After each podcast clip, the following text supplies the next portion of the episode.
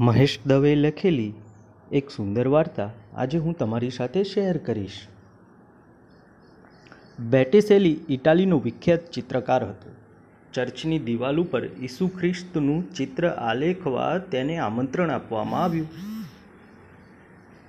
ઈસુ ખ્રિસ્ત માટે મોડલની બેટેસેલીએ શોધ કરવા માંડી. મોડલનો ચહેરો, પ્રેમ, કરુણા, ક્ષમા, શાંતિ, મૃદુભાવ અને પ્રસન્નતાથી ભરેલો હોવો જોઈએ. હવે આવો ચહેરો શોધવો ક્યાં?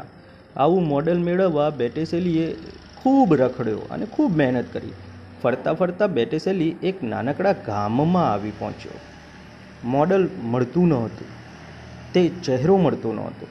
ત્યારે પ્રશ્ન થયો, શું વિશ્વ સંત વિહોણું થઈ ગયું હશે?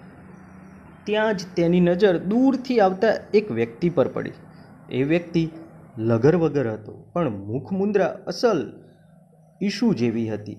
હસતો, કોમળ, નિર્મળ, ભાવ નીતરતો ચહેરો જોઈ એને પૂછ્યું કે ભાઈ, તારું નામ શું છે? એ કહે, જોશુ. બેટેસેલીની વિનંતીથી જોશુ મોડલ તરીકે બેઠો. ઈસુનું એવું આબેહૂબ ચિત્ર તૈયાર થયું કે તેને દેશભરમાં નામ ના મળી. બેટેસેલીની કીર્તિ ખૂબ વધી ગઈ.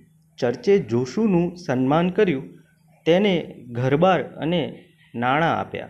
ઘણા વર્ષો પછી એક ચર્ચે લાસ્ટ જજમેન્ટનું ચિત્ર દોરવાનું વિચાર્યું.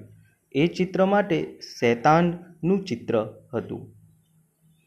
ચર્ચે બેટેસલીના મિત્ર માઇકલ એન્જેલોને એ ચિત્રનું કામ સોંપ્યું. ચિત્રકાર માટે બેટેસોલી મોડલ શોધવા પાછો નીકળી પડ્યો.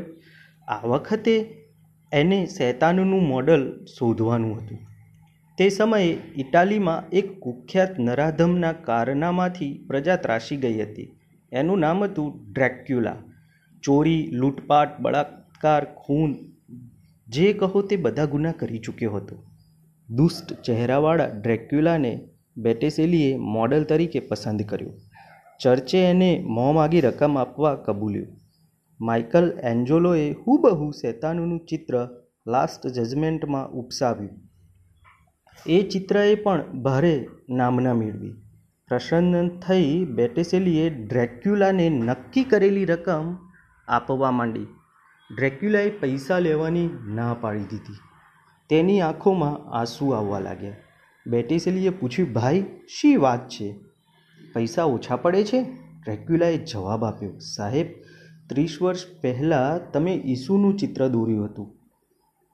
તેનું મોડલ યાદ છે?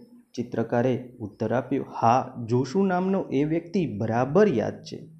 ખરેખર ભગવાનનો માણસ હતો, ડ્રેક્યુલાએ કહ્યું. એ જોશુ, બીજું કોઈને, પણ હું જ છું. મોડલના નાણાં મળ્યા પછી એવા કુછંદે ચડી ગયો કે આજે શેતાન ડ્રેક્યુલા બની ગયો. સાહેબ, ઈસુ બને તે ડ્રેક્યુલા બની શકે, તો ડ્રેક્યુલા ફરીથી જોશુ ન બની શકે? આટલું બોલી જોશુ ડ્રેક્યુલા જંગલ ભણી નાસી ગયો.